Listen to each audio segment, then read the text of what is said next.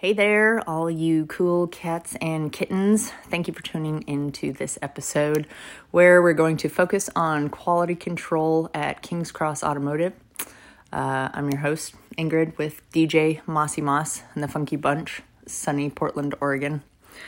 Uh, just wanted to go over a few ideas about some of our operations and see if we can bring to light a few things that we might be able to improve on or at least start a conversation about our processes and how we can improve. So, what I wanted to get off uh, started with is the idea that the more we take care of our customers, the more we care and take care of our customers and their cars, the more we are securing our future. So, a lot of this stuff might seem like, I don't know, maybe a waste of time, or maybe we don't want to invest in some of the simple things, but I believe uh, a lot of these things are going to bring value to our clients' experiences and therefore keep them coming back. So, help us put food on the table for both ourselves and our little munchkins, right, Moss? So, uh, one thing I uh, wanted to start off with is basically getting down how we're running through our vehicles. So once they've been dispatched to us, the the actual role ABC or one two three, how we are operating in the process which we are operating as far as standardizing that every single time. So we've talked about the order of operations a bit before. Just to reiterate, we're looking at diagnosis first, uh, primary concerns. You know, that's why the guest is coming into our facility mostly. They have an issue, a light, uh, a warning, some type of problem. We want to figure that out and get that in words.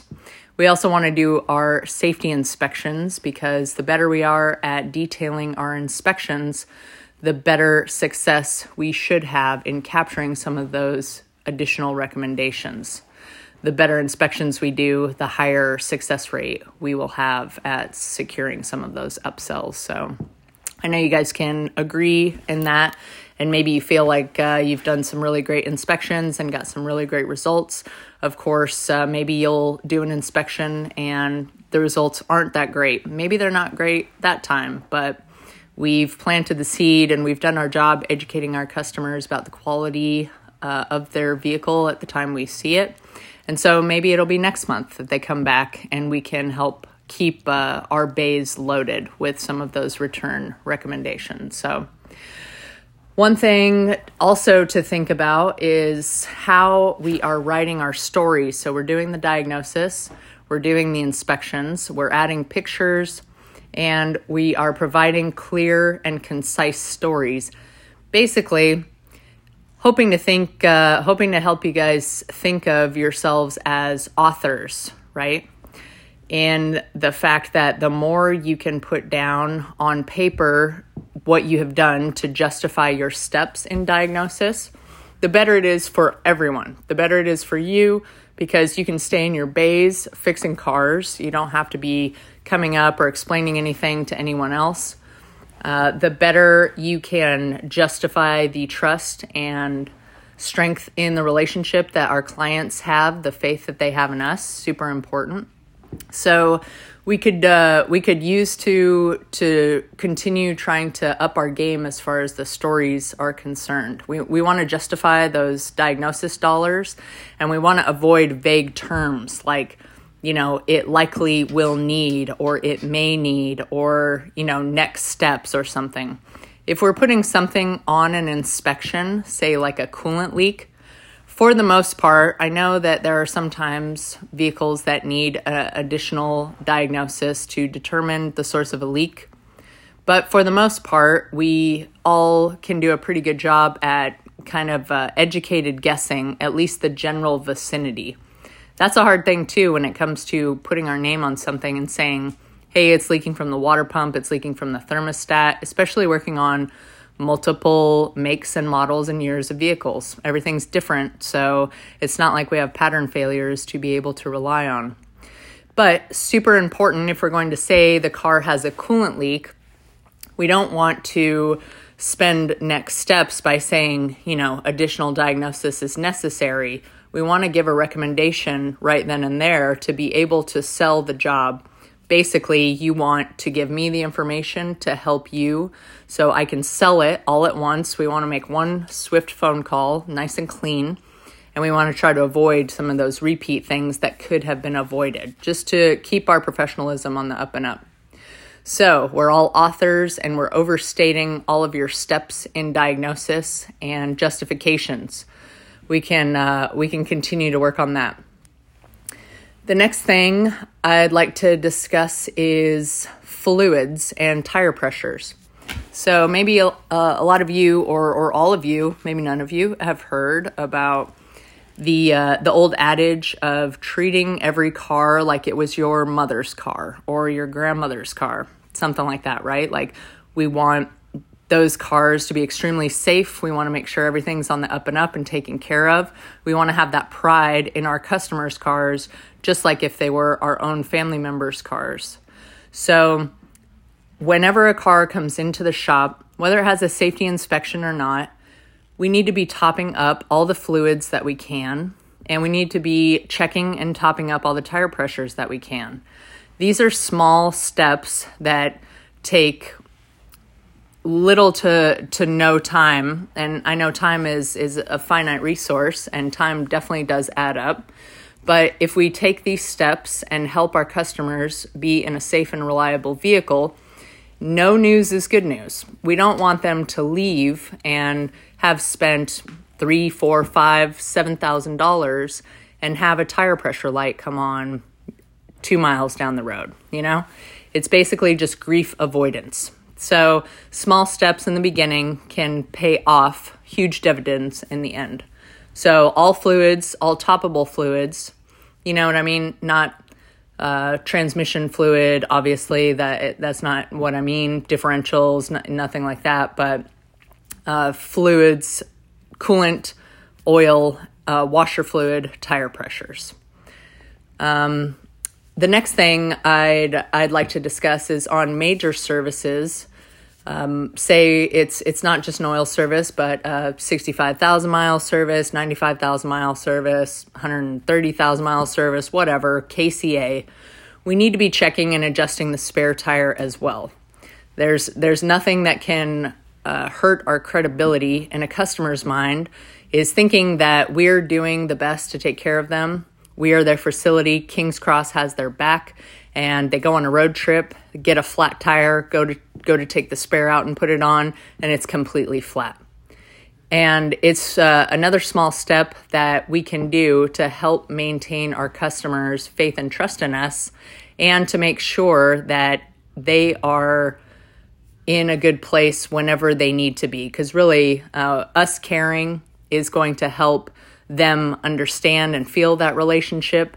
And even if they don't have any recollection or recognition as to, gee, I wonder how the spare tire got completely aired up, because we all know how that can be a, a, a space that can be neglected. That we just want, again, no news is good news. They go to put the spare on, it's got plenty of air. That's exactly what they expect. They're able to move on with their life and feel confident in our abilities to maintain their vehicles. So, um, the next thing is I'd like to discuss if we are adjusting the tire pressures on a vehicle and we are adjusting them more than 5 psi from what they are. Say a car comes in, the tires are at 30 psi, the door jamb says 35 psi, which I think everyone probably knows. That's where the specifications for tires should be found. Um, most every single car that we work on has a sticker on the driver's door B pillar that has the recommended air pressures for both front and rear tires. So we want to adjust the tire pressures to those specifications. If they're wildly off, since every tire monitoring system is a little bit different, we want to go ahead and initialize the tire pressure system on our test drives. So that is just a, a, good place for us to be in, again, avoiding those unnecessary comebacks and questioning our capacity for uh, or or our ability to to be competent and confident to give those customers those those feel goods about what we do and how we do it that's a, a really simple thing that we can do to help customers maintain the correct tire pressures is just reset the tire pressure monitoring system. And it's relatively simple, and most of the vehicles share commonalities, whether it's a button or a screen that we kind of go into. We can all familiarize ourselves with how that's done. And you just have to think about it. If a customer is able to readjust their tire pressure monitoring system, then we should be able to also. It's not rocket surgery. So we can go in and spend some time getting used to the vehicle and its systems and how each one is a little bit different. And we'll find there's a lot of commonalities in the vehicles. So I uh, definitely want to encourage you to do that. Uh, that brings me to the next point of test drives. I feel that the only vehicles that we don't need to be test driving are the ones that are plain and simple, just an oil change. That's it. Oil change, safety inspection. We're kicking that thing out the door and we're getting the customers down the road. Anything else, a minimum standard test drive should be performed.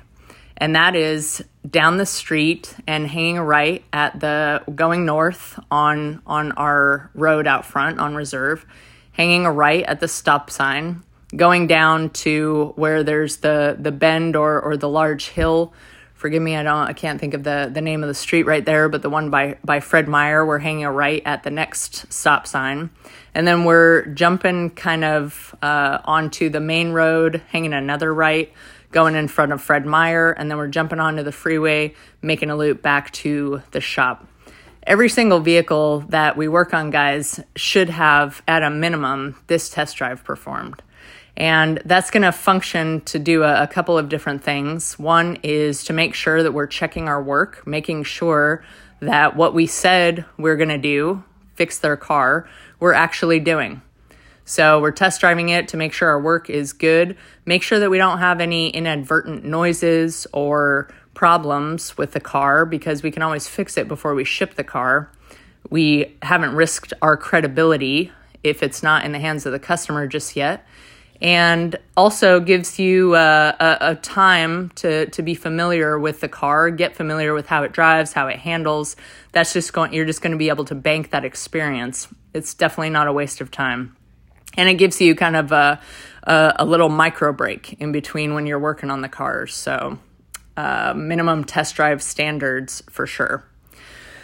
The next point I'd like to touch on is uh, something that is important if we are looking at the car through the customer's eyes. Then anything we touch with greasy hands, or even if we don't think we have greasy hands and we're touching piano black trim, I guarantee we're leaving smudge marks, we're leaving greasy prints, and we need to be wiping that stuff down with window cleaner, leather cleaner. It's all available for us. Mike does a great job of having that stuff on deck for us to be able to use to take care of our customers. If you touch something, you need to to wipe it down. That's just pride in our workmanship and pride in giving the customers a good experience. Something that I looked at also, and uh, you might think think about this for yourselves is if you look around the customer's car and a lot of cars let's be real they can be pretty trashed. So you don't i'm not asking you to go through and detail cars that's just ridiculous but wipe down the gear shift knob you know the the steering wheel the door panel.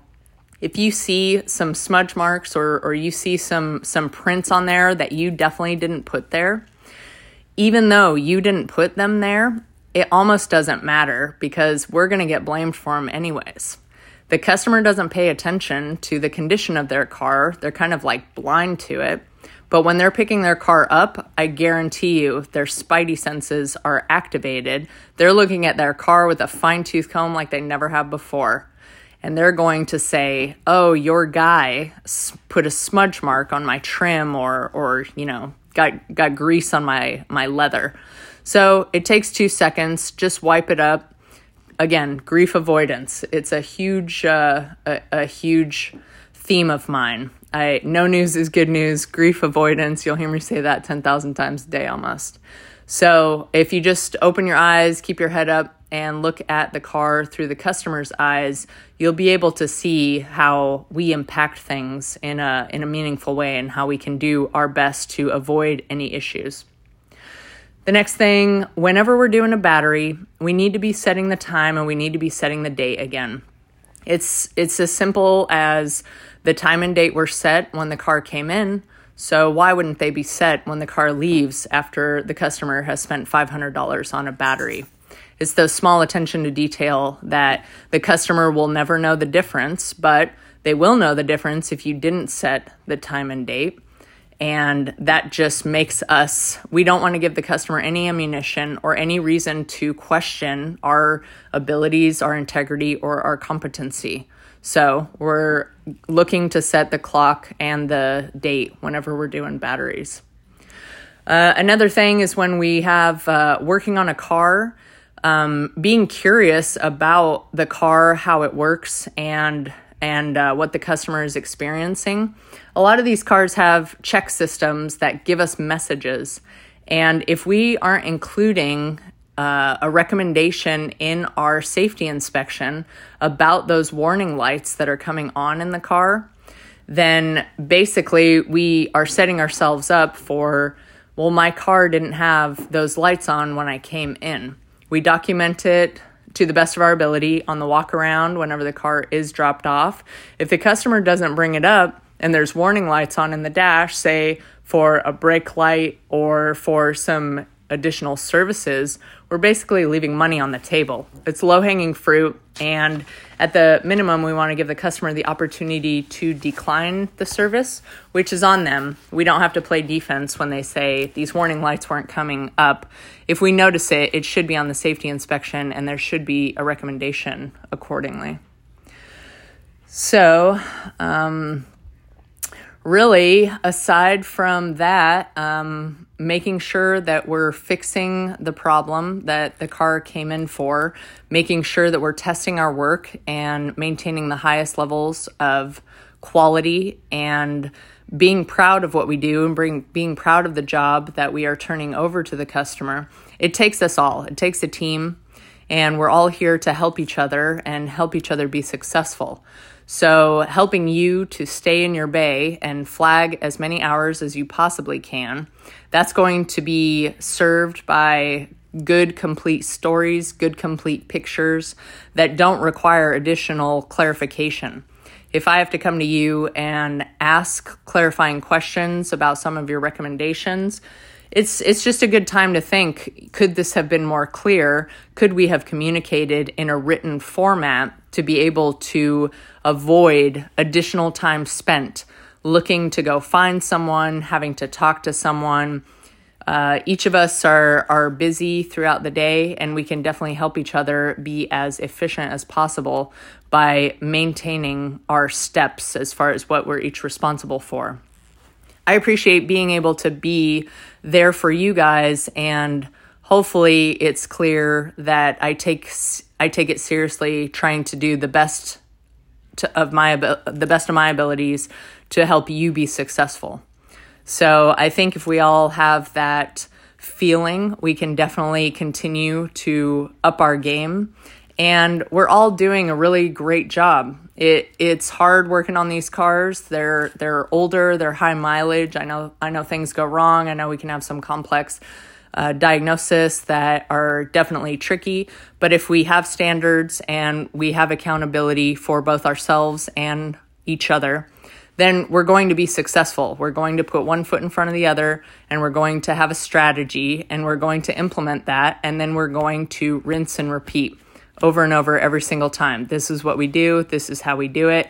And we're going to know, uh, put, put some things on autopilot that are going to be helpful for ourselves and for others. So, uh, thank you all so much for your time. And thank you all so much for everything you do every single day. You guys are friggin' badasses, and what you do every single day is truly amazing. I'm very humbled and honored to be able to work alongside you. And I hope that we can continue doing what we do, kicking butt, taking names, getting better. And uh, until next time, thanks so much. See ya. Moss says, woof woof.